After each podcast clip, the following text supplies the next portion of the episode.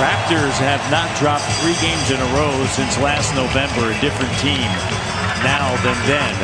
Philadelphia will come away with the game three victory 116 to 95 and they lead this best of seven series two games to one we can't let the shot making affect so many other parts of the game there's pick a thing tonight we didn't make shots you're right but picks anything else right the stars stepped up for philadelphia Embiid was huge with 33 points 10 rebounds it felt like there was a lot of guys passing up shots right there's a couple possessions I, I, I, was like, oh, there it goes up, and four more passes would go by. It seemed like every guy that had it was open, and he kept moving it to the next guy. A tough night for the Toronto Raptors. Jimmy Butler with a huge performance tonight. Raptors limited to just 14 points, Leo, in the fourth quarter. Those first couple minutes of the second and fourth were big, huge momentum swings in the game. Welcome, welcome, welcome to Free Association. I think this is free counseling, free consultation, because man, what a week it has been. If you're listening to this, you know the Raptors down 2 1, and I've got two guys to give it some perspective. Joe Casario, did I say that right? Yeah, it's Casciaro. Damn it. it was in my head. This is why I don't introduce you. We've only you. known each other like what, like 50? A decade Yeah, at least. Does a lot of great work. Covering the team is covering the series. And I bring you in to add the positive perspective, which you normally do, because the sky seems to be always falling. And JD Bunkis will provide the other side. Uh, This is the energy that you bring me after months away? Just sewer me immediately. No, no, I'm not suing you, but I think there are some real issues that have manifested themselves over the past 72 hours that put them in a situation down to one. And I said this to you, JD, and I'll say it to you now, Joe. Winner of game four for me wins the series. Wow. If you're going down 3 1 Yeah, I and you don't have LeBron James on your team, the series is over. Yeah. And if it's 2 2 and you go back home and it's basically a best of three with two at home, I still think, all things being equal, the Raptors should win. They're the Yeah, better they'd be team. the favorites. They missed a lot of shots in game two that if they drop, the tenor of this conversation is, is very different. But last night was more than just missed shots. No? Yes. Yeah. Uh, do you guys like the Leafs? Yeah, Like I'm a a Leafs Leafs fan? fan, yeah. When Leafs lost game seven of the Bruins this year, I had this moment where I was watching the game where I wasn't even upset because I just thought to myself, like, this is who we are.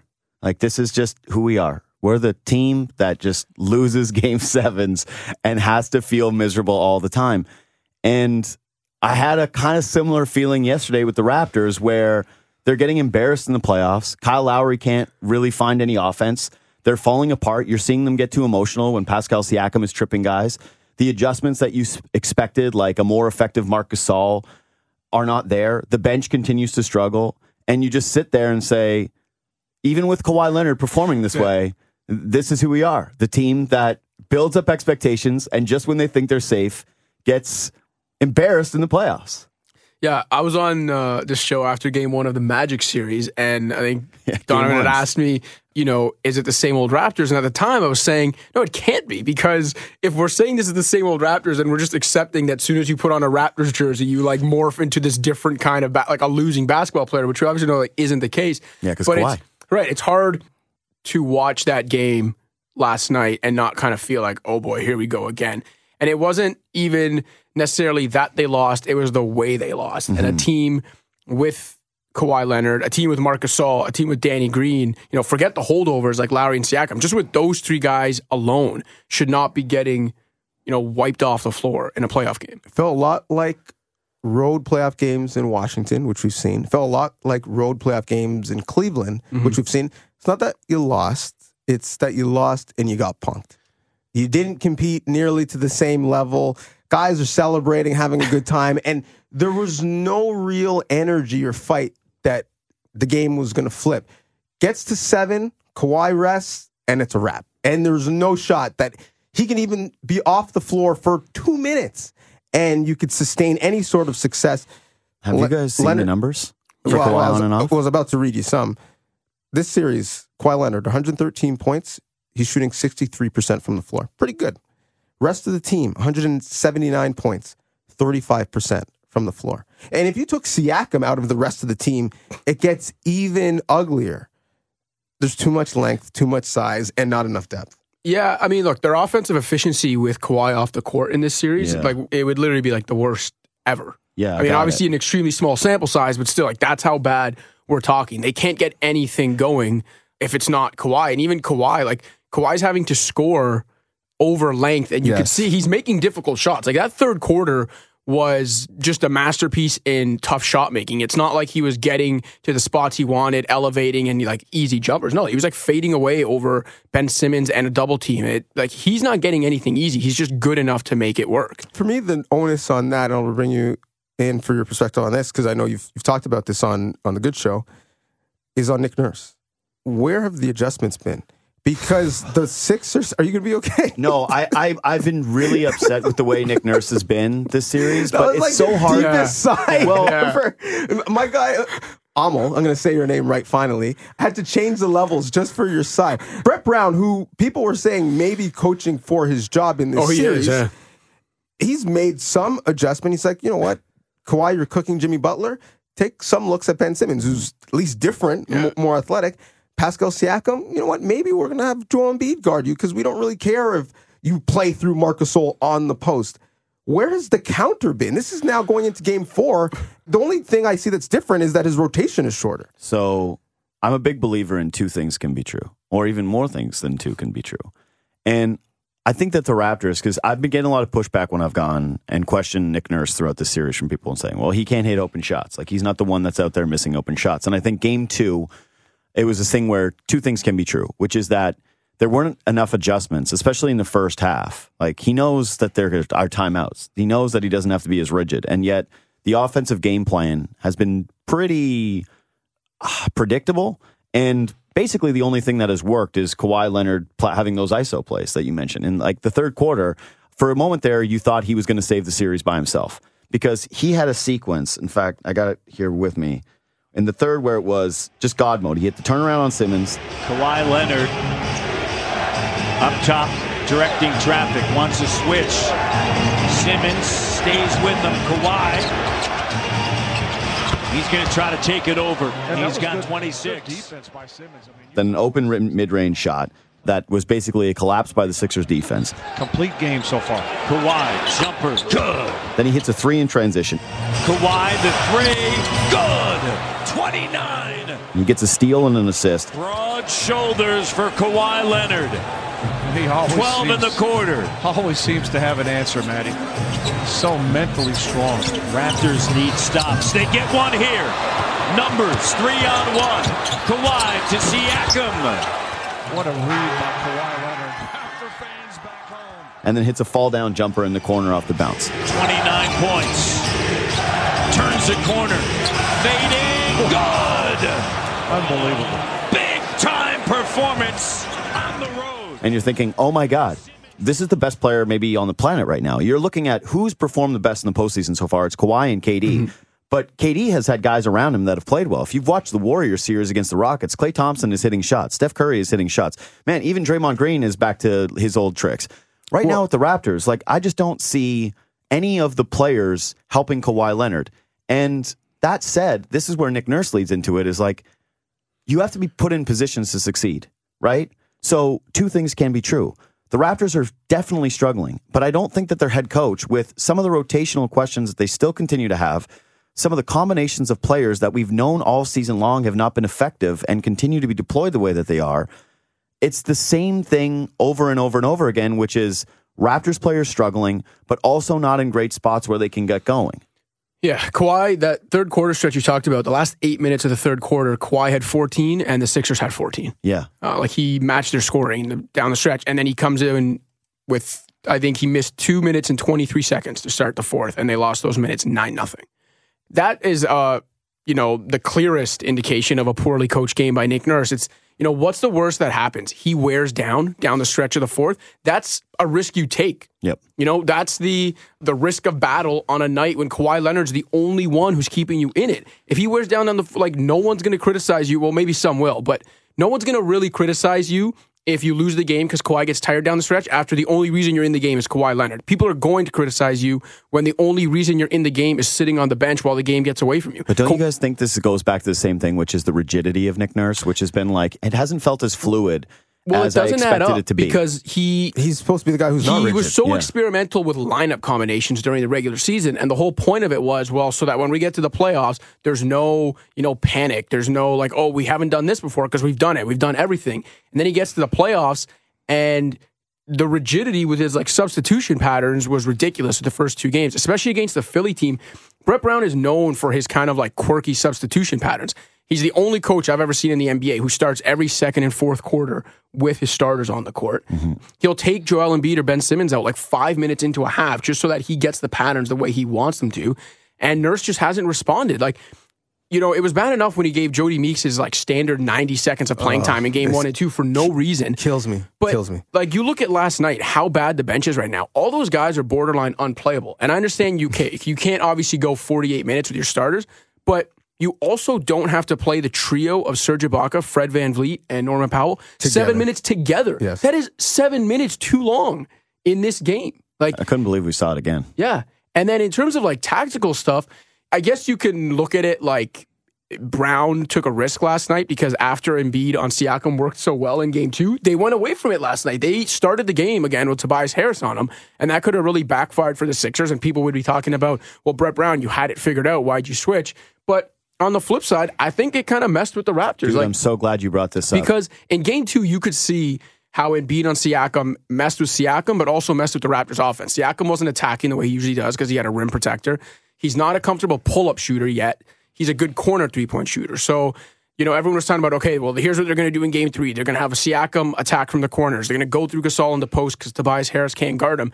And then they come out for game three, and it's like, oh, wait a minute, this is the, the look we saw in game one. We haven't really prepared for this yet in the last few days. Like, I don't think that's an excuse because this is an NBA team in the second round of the playoffs. They should be prepared for all these different looks, but they didn't look like they were last night. I'm, I'm glad you brought that up. Just quickly, is that I thought it discombobulated the Raptors right out of the gate.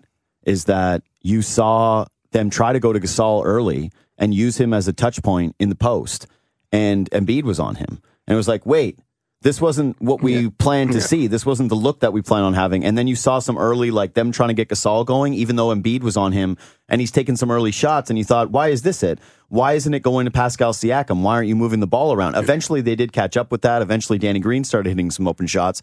But again, it comes to that whole idea of almost a lack of preparation for that Raptors team that they weren't able to just say, well, this was a possibility. It was like they were completely dumbfounded that that was the look that they were getting at the beginning of that game. Well, the other thing it allowed Embiid to do uh, was protect the rim and be Yeah. a great help defender. And had five blocks on the night. All of them were on Pascal Siakam or Kawhi Leonard. Butler fading shot doesn't go. Lead pass scooped up by Siakam to the trailing Kawhi. Attacks. Swatted away. He was helping the primary defenders. We haven't mentioned a name, and and I think the Embiid becoming closer to his actual self without the flu and being at home, you know, basically being a heel for that fan base, and he plays much better at home is why they own the paint, fifty-two to thirty-six. Why they out rebounded them by ten, but we haven't mentioned a name, and I think it's the reason why maybe Nick Nurse thought he could rest Kawhi more than he actually could because he theoretically has another All Star on this team. He's not playing like one. Kyle Lowry two for fourteen from three in this series had the worst plus minus in the game last night. The Kyle Lowry stands are going to say he's a plus minus god and he, makes all of these hustle plays. And I have been on the critical side of the spectrum, and people crush me for it every time he steps up and has a big playoff game.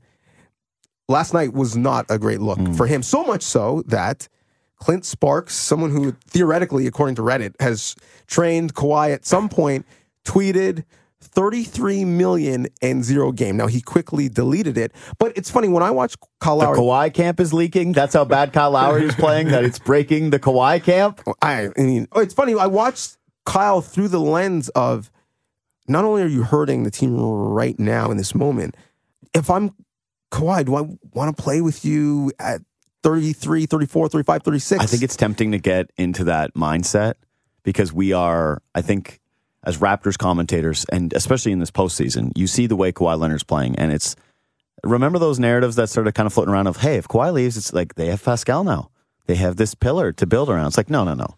Kawhi Leonard is one of the five most important players in the NBA. If he leaves, it's devastating. You look at San Antonio. It's like, wow, they have Gregg Popovich. They have this foundation. They have a couple of all stars. Yeah, you're bouncing the first round. You're basically irrelevant. And that's the future that the Raptors are looking at. And I think it's really hard to not look at everything through that lens. And I, I try to pull myself back from it too, oftentimes, because I'm like, if we're going to go with the presumption of we don't know what Kawhi Leonard is thinking, then I try at least to keep the Kyle Lowry stuff the offseason. Because what are we going to say? It kind of feels foolish if Kyle Lowry comes out has a good game four, right? Like we know he's capable of having. No, it doesn't f- feel foolish. And this is why. Because look at the guards who are still playing Yeah. Steph Curry, James Harden when he has eyeballs that work, Dame Lillard, Kyrie Irving. They don't routinely start a series after half of it is over Oh, he's and been go bad. two for 14 from three. They play with another all star, but that all star can rest and not Mm-hmm. think that the house is going to burn down. And I know he, listen, his chase down rebound may have been the, still the most important play of this playoff run. The step back over Gordon. It's short. Who wants it? Lowry saved it. What a play by Kyle Lowry. The shot clock is off. makes so many hustle plays. He has more charges doubt. than a lot of teams. But you can't have the highs being so high and the lows being so low when you're an all star. You just can't. Well, the, the- difference between an all star and everybody else is that you are consistent. Yeah, and the thing with Game Three in this series is that, like, we talk about the hustle plays and all the little things Kyle Lowry does to um, create like an environment of winning basketball. The problem with Game Three is he wasn't doing those things. He had uh, like a chase down rebound, I think, early in the first quarter, and it was like, all right, you know, that's a Lowry play. But other than that, like, he was losing his man on cuts. There was a couple plays in the third quarter when Kawhi was on that run, and the Sixers were responding because like Lowry lost Tobias Harris on a cut, or he fell asleep on his defensive rebounding assignment. Like little things that we don't usually see Kyle Lowry do, and those are the little things that. When you compound them with a, you know, whatever he shot last night, I think two of 10, mm-hmm. like that's when you're just at a total loss. You need him to be better offensively anyway. But if he's not going to shoot the ball well and he's not going to do the usual Kyle Lowry things, either on the defensive end or like in the open floor, then you're really in trouble. Well, Donnovan, and, he- talk about and when he's an gonna, all-star. when he's going to pass up open shots as well, which, which is not just him, by the way. Gasol, too. Gasol too, even I mean Green less so, but in general, this ball movement is great. Can it lead to a shot that's not from Kawhi or Pascal? Well, especially when like it's been clear since the beginning of game two, they're sending extra bodies to Kawhi. And they're not like hard doubling him where he's just got two on him, but they're sending extra guys into the lane. They're cutting in and they're cutting back out. Pascal's starting to draw some double teams. The only way to unclog the paint is, I mean, A, you should make shots, but at the very least, take shots. Yes. They're already not worried about Pascal shooting above the break. If they're not going to worry about Kyle Lowry and Marcus Gasol shooting, there's literally no need for this t- the Sixers to take any of this extra help off Kawhi. So now you've got this clogged paint where Kawhi and mm-hmm. Pascal can't operate. Kawhi can only because he's Kawhi and he's like a different beast. But for the most part, the offense can't run the way it's designed to because the paint is so clogged. And then the guys that are supposed to unclog it with their shooting won't even attempt to. there were some sequences in that third quarter that I think that's the most troubled I felt all series was when it's late in the clock and you see most guys wanting to heave it in that spot, even when there is a little bit of a, a contested look. The Raptors had passed it around so many times it was almost the end of the clock. Well, and remember, in game two, the Raptors passed that ball 67 more times than they did in game one. They didn't take their shots. That was the problem. So, yeah, it's nice when you move the ball, but when you got a good look, you have to take it. Gasol misses.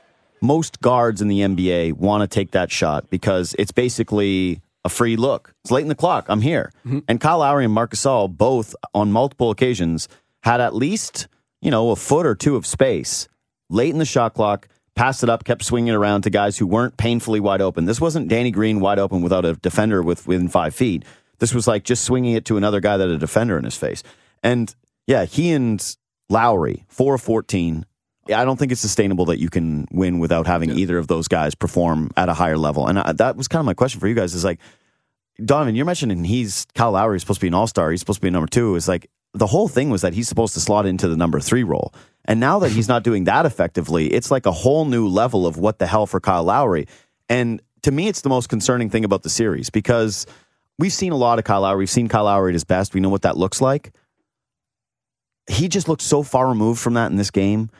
And I don't want to doubt him, but if you can't be that number three, if you can't just knock down those open shots, if you're only getting five assists, if you're not doing those plays that you're mentioning, and you don't have a guard behind you and Fred VanVleet who can play essentially at all, I'm very, very concerned about the Raptors point guard play in this series and like what it's going to equate to moving forward. It would probably be my like biggest trouble point, and I wonder if it's the same for you guys. What late in game two, when they were making their furious run, to be fair, he stuck two big threes. Raptors out of the timeout. Kawhi into the lane. Kicks out to Siakam. Siakam into the lane up top to Lowry. Open three ball. Kyle Lowry.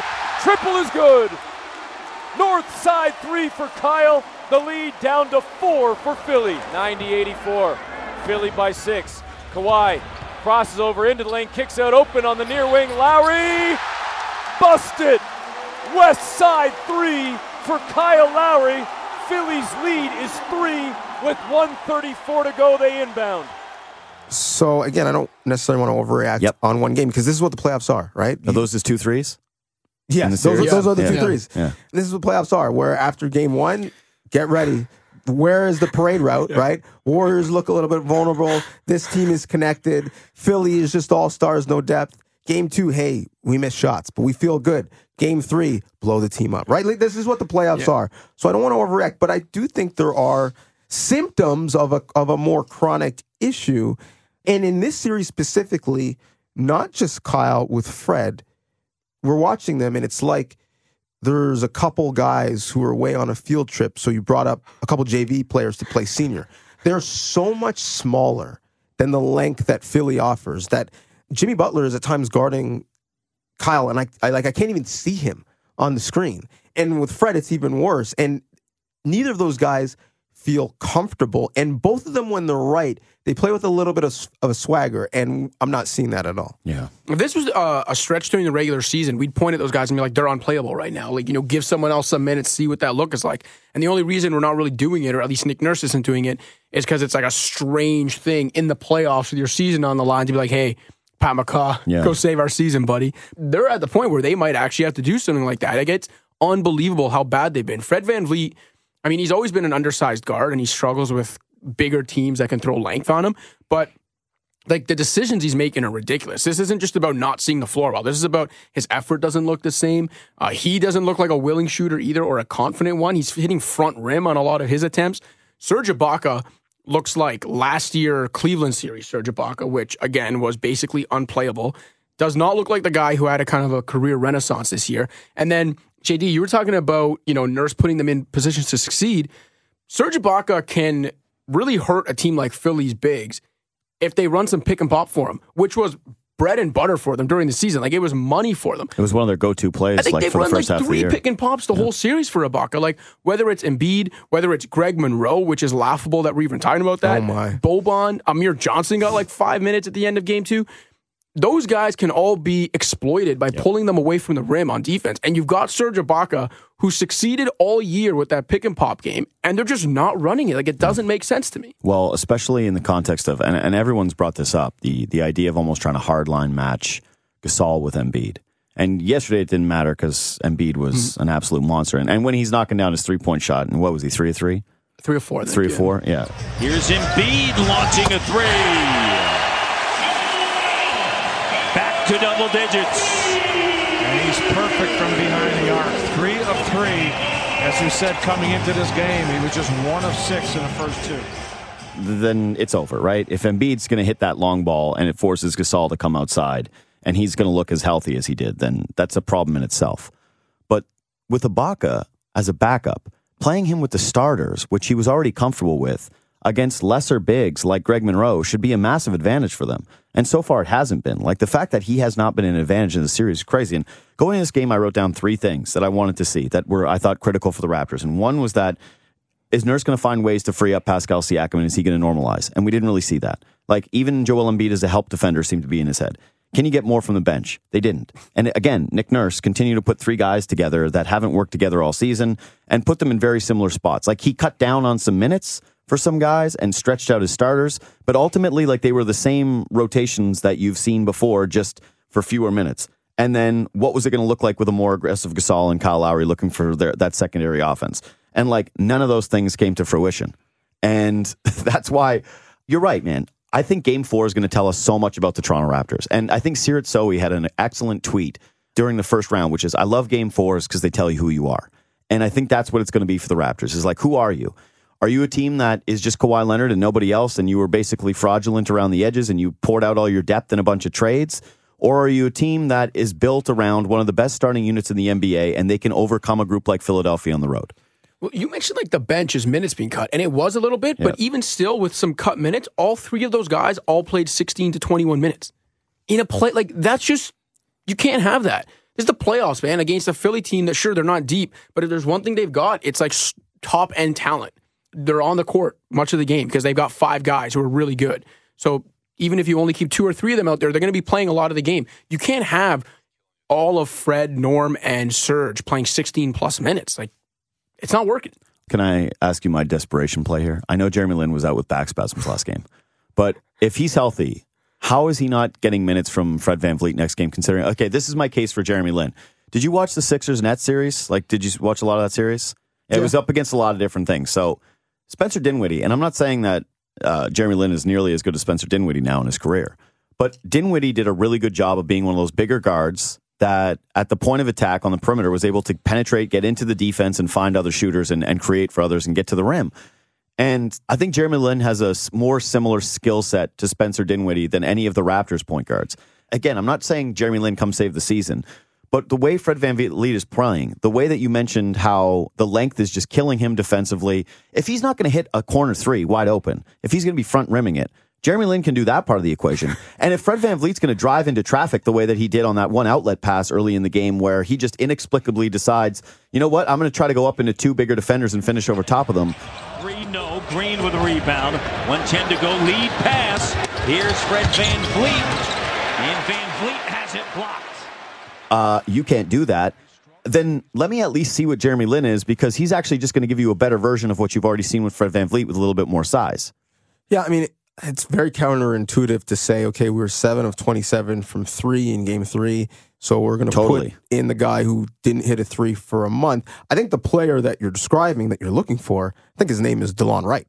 I think that's the actual player that in this series would actually help with his length, with his athleticism, ability to defend multiple positions, and with his ability to make the half court into a fast break. Because it's another thing they're not doing.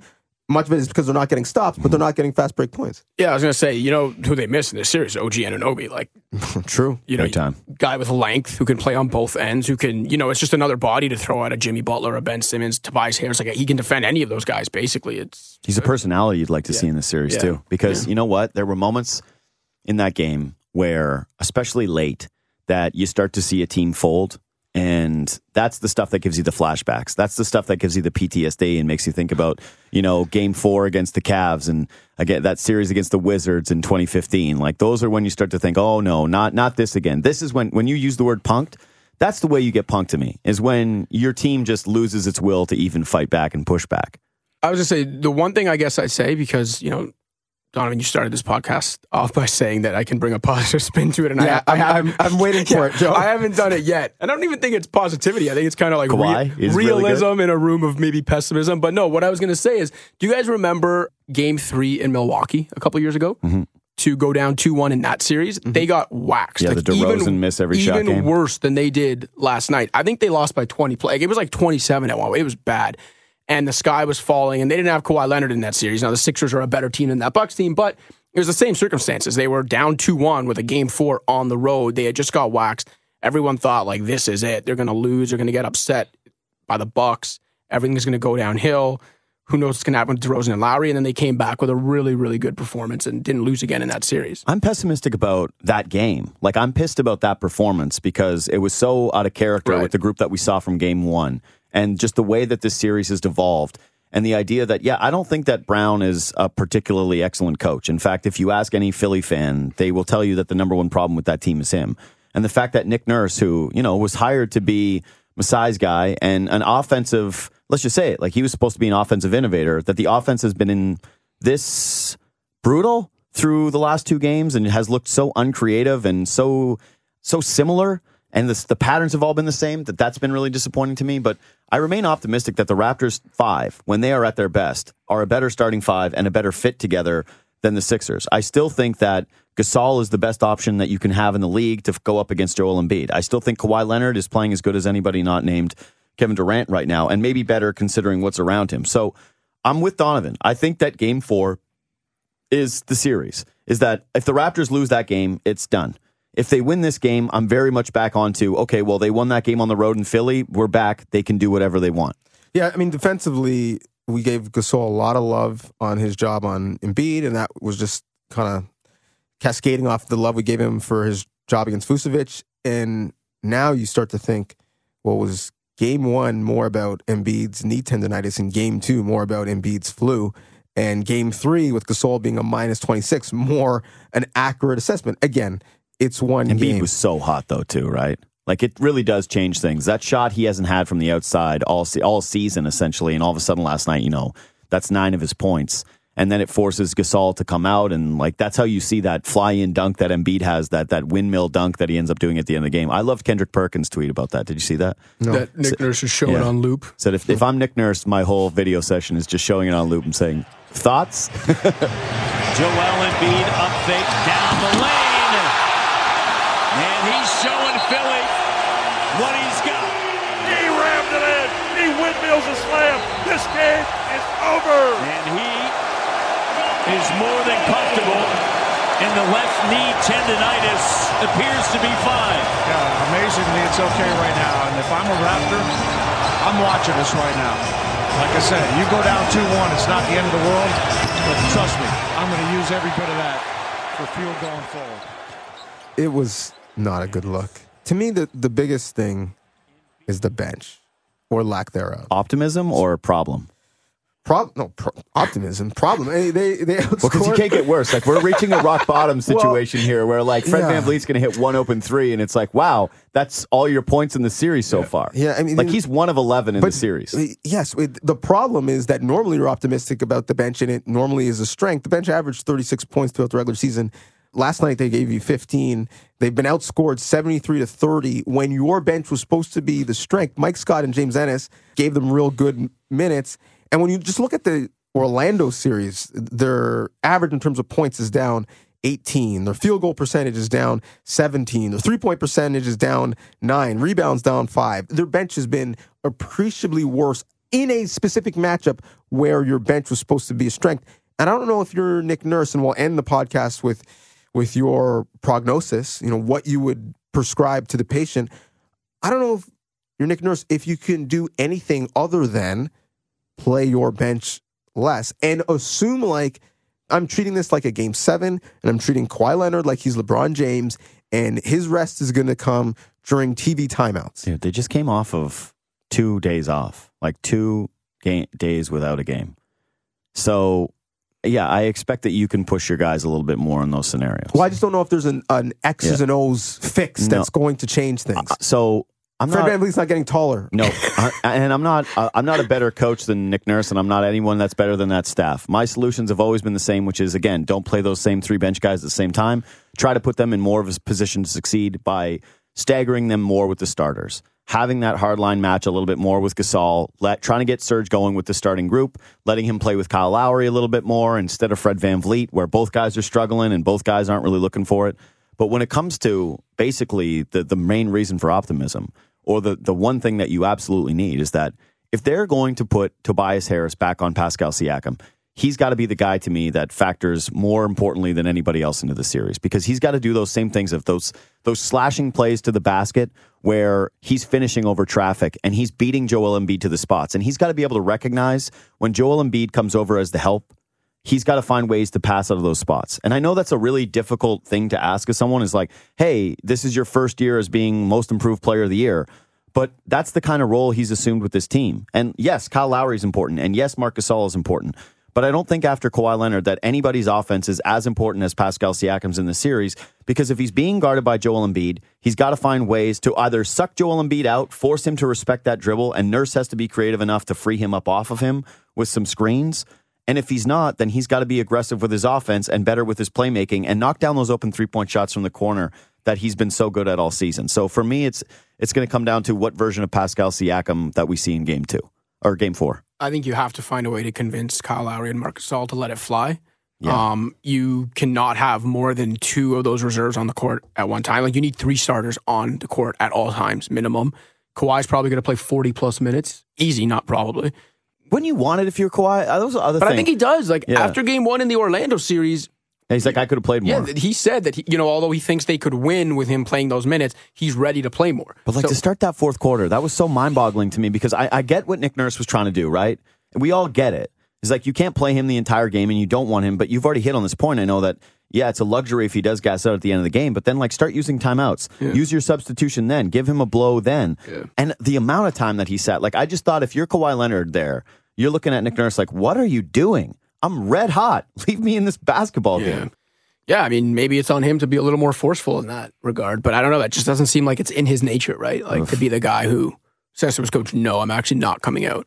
But it was weird, man. It was weird to just see Kawhi sitting there and Nick Nurse cr- the crouching there. Yeah, with again, it was only two minutes and 23 seconds, but Seven think of how good Kawhi Leonard was in that third quarter and how good he was all game. Again, he was the only reason the Raptors were in that game. He did not touch the court in the fourth quarter until it was a six possession game. Till the game was over. Yeah. For me, this team it starts at the best of times with defense. And Yeah. if you're a Raptors fan and you want to look at an indicator on how this game's going to go, look at field goal attempts for Joel Embiid and field goal attempts for Jimmy Butler. Especially Jimmy Butler taking 10 threes, which is something that doesn't happen. If Tobias Harris beats me, I have a good time in free agency making all that money. If Ben Simmons hits shot after shot, fair enough. Redick running off screens, I'll live with that. But there has to be not a soft, a hard double. We have to trap. You have to show hard. Those guys are clearly a problem, and they they give the rest of the team energy when they score. So to me, as much as we talked about the offensive issues, sixty four points and a half. that's an optimistic thing.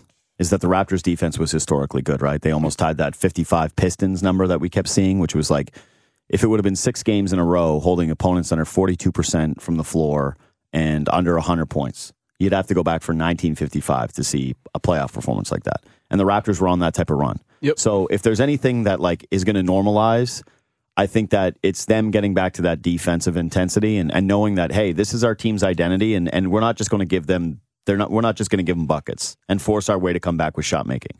It is Friday. A week from now, we will be discussing this team, and the conversation will go one of three ways. Oh, I thought you were making a prediction they're going to win. Oh, like, no, no, we're no, be no, discussing this team in a positive way. No, on I mean, to the Bucks. We'll we'll either be talking about locker clean out and what do you make of this season, the way it ended. We'll be talking about moving on to the next round and facing a team that wears green, or we'll be talking about a potential game seven and another Philly Raptors game seven. Either way, it's going to be fascinating. Thanks for uh, breaking down, fellas. Quickly, what do we have from you guys in the near future? Uh, yeah, people go to the Score app. They can find all my playoff takeaways after pretty much every playoff game, but mostly the Raptors games. Takeaways up from last night, right now. They're really good. I very, No. very much enjoy your work. I'm glad I that. actually got to meet you. Appreciate that. uh, in person. And- Casario. And it's I, and can't- I it's see. Kasharo. And Damn it! Shit, I you- was just nah, about. you, I was you were just doing about so to well. try I do appreciate I you. And you tried to spike the a half football. second though. I was about to be like, uh, "Yeah, Donnovan. See, that's how it done when someone says uh, their name to Took you." him one day. It's taken You him like it. 12 years. On Twitter, it's at Joseph C A S C I A R O. And listeners of this podcast already know on Twitter, it's at JD Bunkis. You got the good show. Who you got coming up? First of all, so rude. You come on that show all the time. It's just good show. There's no the. Okay, whatever. Yeah, it's just good show. The as in the thing, the good show. Today we have Bobby Marks, and he's one Oh, of my favorites. And so, going to get his perspective on things because he's always been someone that has a really good appreciation for the Raptors, a bunch of other stuff too. But I think the big thing is that I'm back here for the playoffs with you. Well, however long that lasts, we'll see. Uh, this could be a very, very short relationship. This could end up, like you said, being a week, and then we're talking about locker cleanup. But I hope it's longer. I hope that it's a, the Raptors run that we all expected after that Magic series, which was finals run. Yeah, and this will come out after your Bobby Marks interview, but your show is also a podcast, so make sure to listen and subscribe to that. Same way you listen, subscribe, share, and like this. Uh, this has been Free Association. Hopefully, the next convo a little bit more positive.